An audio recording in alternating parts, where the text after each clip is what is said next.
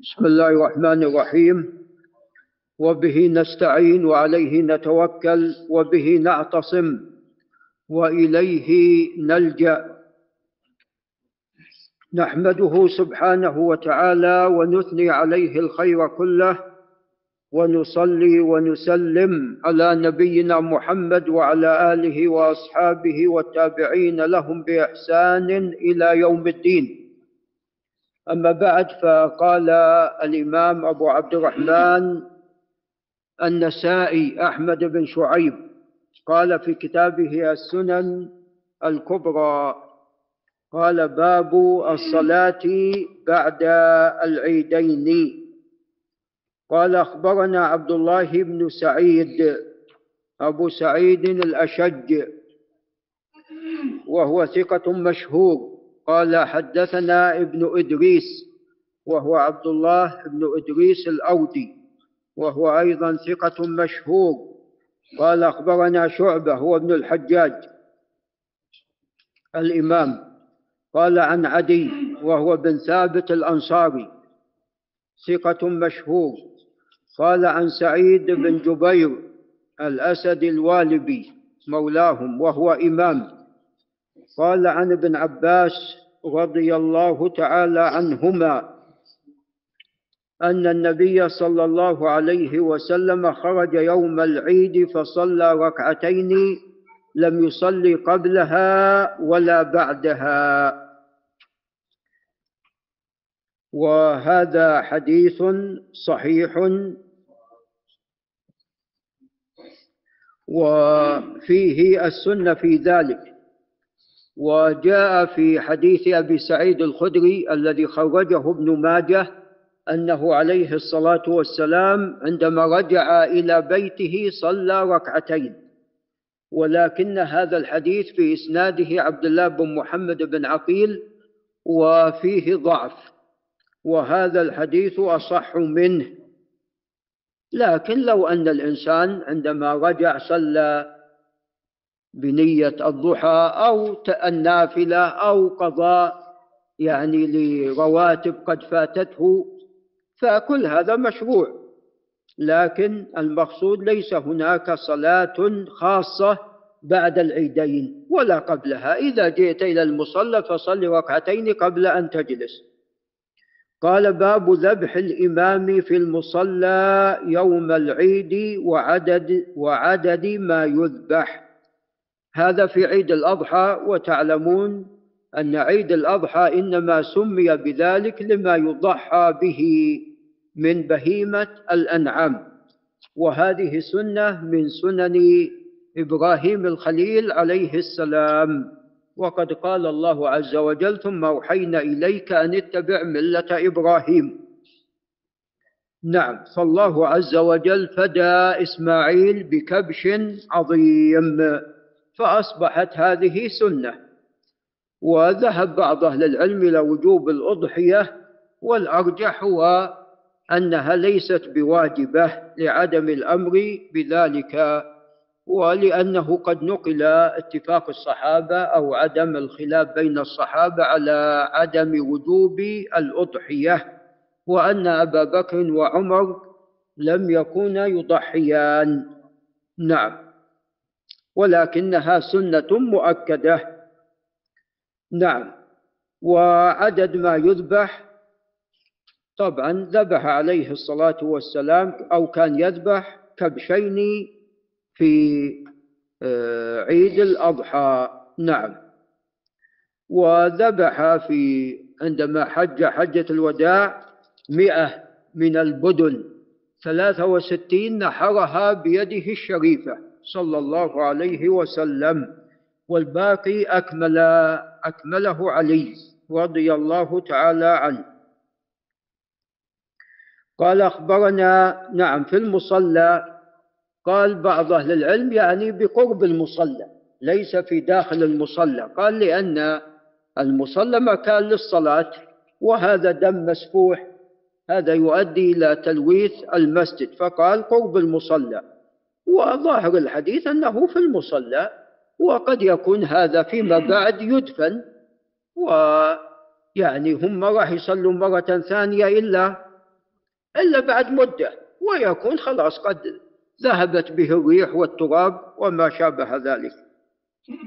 قال أخبرنا إسماعيل بن مسعود قال حدثنا حاتم بن وردان قال عن أيوب وهو بن أبي تميمة قال عن محمد بن سيرين الأنصاري قال عن أنس بن مالك رضي الله عنه قال خطبنا رسول الله صلى الله عليه وسلم يوم أضحى وانكفى إلى كبشين أملحين فذبحهما. انكفى مال إلى هذين الكبشين فذبحهما. قال أخبرنا محمد بن عبد الله بن عبد الحكم المصري وهو فقيه قال عن شعيب وهو ابن الليث قال عن الليث هو بن سعد قال عن كثير بن فرقد عن نافع مولى بن عمر أن عبد الله أي بن عمر أخبره أن رسول الله صلى الله عليه وسلم كان يذبح أو ينحر بالمصلى. وهذا أيضا إسناد صحيح وقد خرجه البخاري. والأول في الصحيحين. قال باب اجتماع العيدين وشهودهما. نعم. يعني اجتماع العيد عيد فطر أو عيد أضحى مع ماذا؟ مع الجمعة. يوافق يوم الجمعة يوم عيد. نعم. أو يوافق الجمعة يوافق العيد يوم جمعة. نعم. فيكون هناك عيدان. عيد أكبر وهو الأضحى أو الفطر وعيد أصغر وهو الجمعة عيد الأسبوع. فما هي السنة في ذلك؟ الآن نأتي إلى بيان السنة. ولعل ابن جديد ينتبه. قال أخبرنا محمد بن قدامة قال عن جرير وهو بن عبد الحميد الضبي قال عن إبراهيم بن محمد بن المنتشر قال قلت عن أبيه قال نعم. أي إبراهيم بن المنتشر. قال عن حبيب بن سالم مولى النعمان قال عن النعمان بن بشير رضي الله عنه وهو الأنصاري قال كان رسول الله صلى الله عليه وسلم يقرأ في الجمعة والعيدين بسبح اسم ربك الأعلى. وهل أتاك حديث الغاشية؟ فإذا اجتمع الجمعة والعيد في يوم قرأ بهما. وهذا أيضا حديث جيد الإسناد. قال باب الرخصة في التخلف عن الجمعة لمن شهد العيد. يرخص لمن صلى العيد أن يدع الجمعة ولكن يصلي بدلها ماذا؟ ظهرا. يصلي بدلها ظهرا.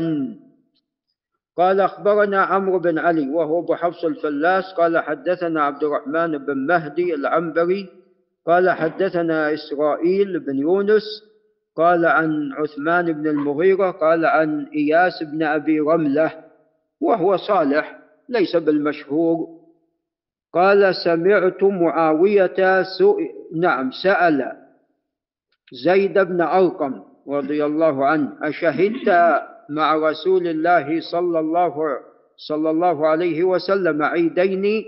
قال نعم. صلى العيد من أول النهار ثم رخص في الجمعة. نعم. وهذا الإسناد لا بأس به وقد قواه علي بن المديني فنقل ابن حجر في التلخيص قال أن ابن المديني صححه. وأما ابن خزيمة فقال إن صح الخبر فإني لا أعرف إياس بن أبي رملة بعدالة ولا جرح. وأيضا ابن المنذر جهل إياسا. وأيضا ابن القطان الفاسي. نعم. وابن حزم ضعف كل الأحاديث التي جاءت في هذا المعنى. وأنا أذهب إلى ما ذهب عليه ابن المديني. إلى ما ذهب إليه علي بن المديني وهو أعلم منهم. علي بن رحمك الله. علي بن المديني هو أعلم منهم في الحديث. فإذا اجتمع وقد ثبت هذا سوف يأتي. قال أخبرنا محمد بن بشار المهم حديث زيد بن أرقم إسناده لا بأس به وعلي بن المديني قد صححه.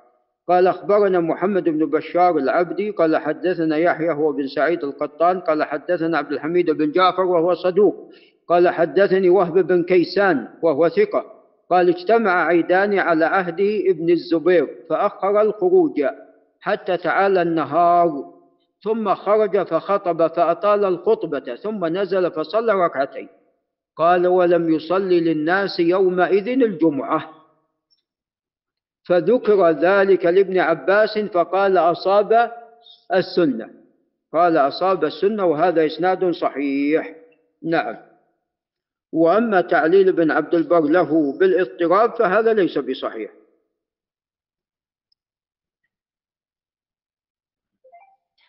نعم.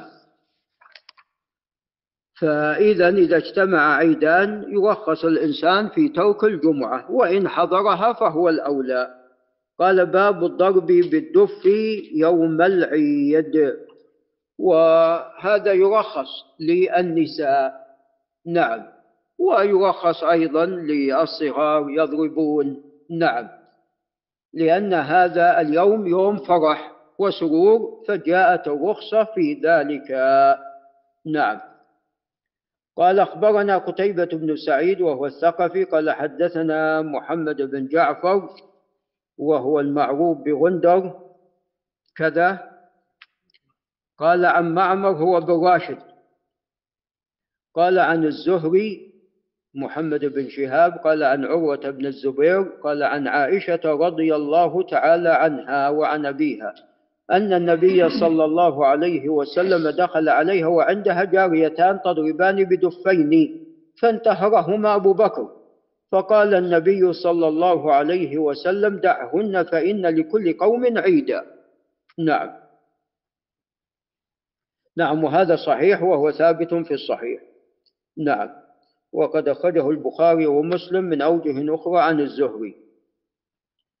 قال الضرب بالدف أيام منى وأيام منى يعني أيام التشريق قال أخبرني محمد بن عبد الله بن عمار قال حدثنا المعافى وهو بن عمران الموصلي قال عن الأوزاعي عبد الرحمن قال عن الزهري بن شهاب قال عن عروة بن الزبير قال عن عائشة رضي الله عنها أن أبا بكر دخل أبا بكر رضي الله عنه دخل عليها وعندها جاريتان وعندها جاريتان في أيام منى تغنيان تضربان بدفين ورسول الله صلى الله عليه وسلم مسجن بثوب فانتهرهما أبو بكر.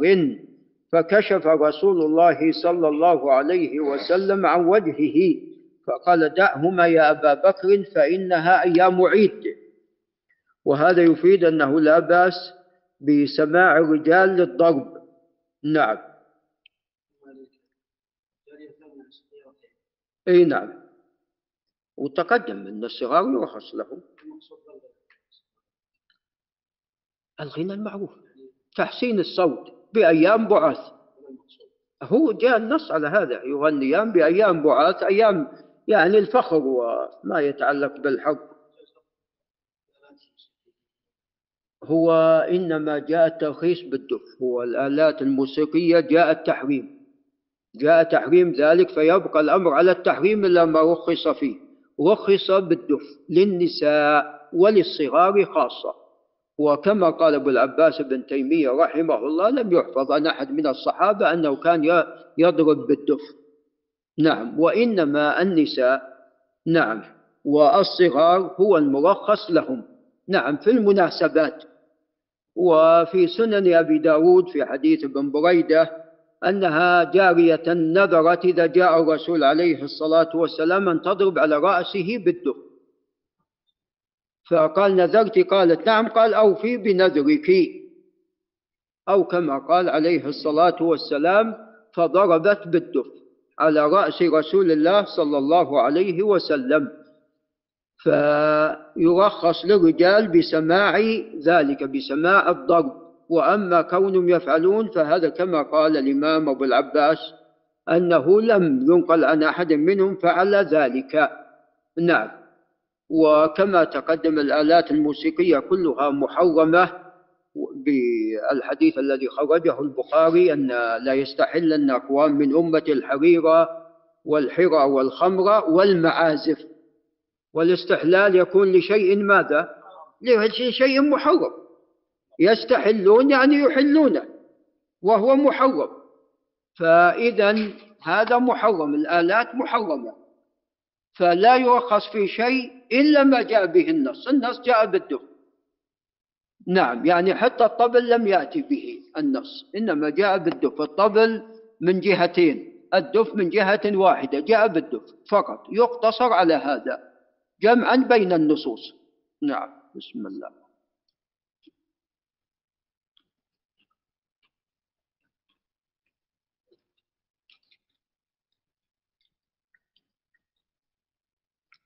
وأما إذا كان الكلام يؤدي إلى الفتنة فهذا حتى للنساء ما يرخص لهن. نعم هذا حتى للنساء لا يرخص لهن. نعم. والحديث نعم صحيح. قال أخبرنا إسحاق بن إبراهيم وهو الحنظلي. قال أخبرنا عيسى بن يونس بن أبي إسحاق السبيعي. قال حدثنا الأوزاعي عبد الرحمن. قال عن الزهري قال عن عروة عن عائشة رضي الله تعالى عنها أن أبا بكر رضي الله عنه دخل عليها أيام منى أي أيام التشريق. وعندها جاريتان تغنيان وتضربان بدفين. ورسول الله صلى الله عليه وسلم مسجى. تضربان بدفين جاريتان كل واحدة معها دف. مسجى على وجهه الثوب. لا يأمرهن ولا ينهاهن. فنهرهن أبا أبو بكر فنهرهن أبو بكر رضي الله عنه. ولماذا نهرهن؟ لأنه متقرر عند أن هذا الشيء محرم. فبين له عليه الصلاة والسلام أن هذا رخصة في هذا اليوم أنها يوم عيد. فقال رسول الله صلى الله عليه وسلم دعهن يا أبا بكر. فإنها أيام عيد قال باب اللعب في المسجد بين يدي الإمام أيام العيد وهذا أيضا مما يرخص فيه في أيام العيد. قال أخبرنا محمد بن آدم قال عن عبده وهو بن سليمان قال عن هشام هو بن عروة قال عن أبيه عروة عن عائشة رضي الله عنها. قالت جاء السودان يلعبون بين يدي النبي عليه الصلاة والسلام. في يوم عيد فدعاني وكنت أطلع إليهم من فوق عاتقه فما زلت أنظر إليهم حتى كنت أنا التي انصرفت. نعم وهذا صحيح في الصحيحين. قال أخبرنا إسحاق بن موسى أبو موسى الأنصاري الخطمي قال حدثنا الوليد بن مسلم. قال حدثنا الأوزاعي. قال حدثني الزهري. بارك الله فيك.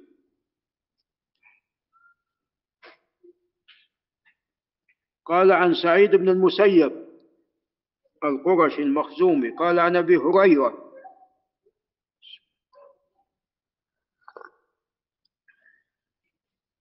رضي الله عنه. قال دخل عمر والحبشة يلعبون في المسجد. فزجرهم عمر.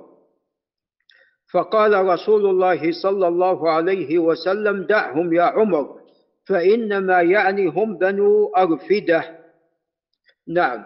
ويعني الحبشة ينسبون إلى هذا النسب إلى هذا النسب.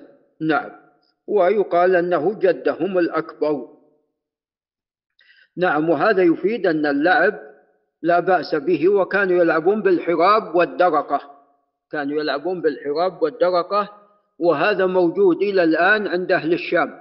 هذا موجود إلى الآن عند أهل الشام يلعبون في مثل ذلك في أيام العيد. نعم. قال نظر النساء إلى اللعب. قال أخبرنا علي بن خشرم الكوفي قال أخبرنا عيسى هو بن يونس قال عن الأوزاعي قال عن الزهري قال عن عروة عن عائشة رضي الله عنها قالت رأيت النبي صلى الله عليه وسلم يسترني بردائه وأنا أنظر إلى الحبشة يلعبون في المسجد حتى أكون أنا أسأم يعني تمل من النظر. فاقدروا قدر الجارية الحديثة السن الحريصة على اللهو. نعم. فعائشة كانت تنظر فهذا لا بأس بذلك. قال باب الرخصة في الاستماع إلى الغناء وضرب الدف يوم العيد. قال أخبرنا أحمد بن حفص بن عبد الله قال حدثني أبي قال حدثني إبراهيم وهو بن طهمان عن مالك بن أنس قال عن الزهري قال عن عروة أنه حدثه أن عائشة حدثته أن أبا بكر الصديق رضي الله عنه دخل عليها وعندها جاريتان تضربان بالدف وتغنيان ورسول الله صلى الله عليه وسلم متسج ثوبه فكشف عن وجهه. فقال دعهما يا أبا بكر إنها أيام عيد وهي أيام منى ورسول الله صلى الله عليه وسلم يومئذ بالمدينة. نعم قال باب حث الإمام على الصدقة في الخطبة. قال أخبرنا عمرو بن علي والحديث اللي تقدم كله في الصحيحين من طرق. قال أخبرنا عمرو بن علي وهو الفلاس قال حدثنا يحيى هو بن سعيد قال حدثني داود بن قيس هو البصري. نعم. قال حدثني عياض قال عن أبي سعيد الخدري رضي الله تعالى عنه. قال كان أن رسول الله صلى الله عليه وسلم كان يخرج يوم العيد فيصلي ركعتين ثم يخطب فيأمر بالصدقة. يصلي ركعتين ركعتي العيد ثم يأمر بالصدقة. فيكون أكثر من يتصدق النساء فإن كانت له حاجة أو أراد أن يبعث بعثا تكلم وإلا رجع. وقد خرجه الشيخان. قال أخبرنا علي بن حجر قال أخبرنا يزيد هو بن هارون وعلي بن حجر السعدي. قال أخبرنا حميد الطويل عن الحسن البصري أن ابن عباس خطب بالبصرة. والحسن لم يسمع من ابن عباس. ولذا النسائي قال فيما نقله المزي قال الحسن لم يسمع من ابن عباس.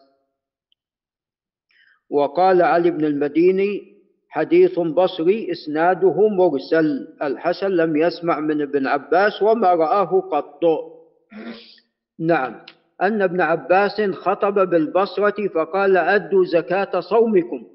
فجعل الناس ينظر بعضهم إلى بعض. قال من ها هنا من أهل المدينة قوموا إلى إخوانكم فعلموهم فإنهم لا يعلمون أن رسول الله صلى الله عليه وسلم فرض صدقة الفطر على الصغير والكبير والحر والعبد والذكر والأنثى نصف صاع بر أو صاعا من تمر أو شعير.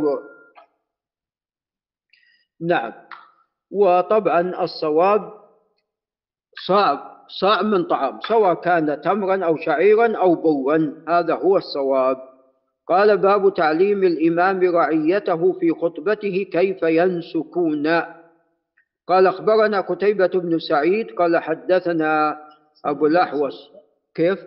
مرسل مرسل منقطع. قال حدثنا أبو الأحوص هو سلام بن سليم. قال عن منصور هو ابن المعتمر. قال عن الشعبي عامر. قال عن البراء بن عازب قال خطبنا رسول الله صلى الله عليه وسلم يوم النحو بعد الصلاة. ثم قال من صلى صلاتنا ونسك نسكنا فقد أصاب السنة. النسك هنا المراد بها الذبيحة. ومن نسك قبل الصلاة فتلك شاة لحم. فقال أبو بردة بن نيار قال البراء يا رسول الله والله لقد نسك قبل نعم فقال والله لقد نسكت قبل أن نخرج إلى الصلاة عرفت أن اليوم يوم أكل وشرب فتعجلت فأكلت وأطعمت أهلي وجيراني فقال رسول الله صلى الله عليه وسلم تلك شاة لحم؟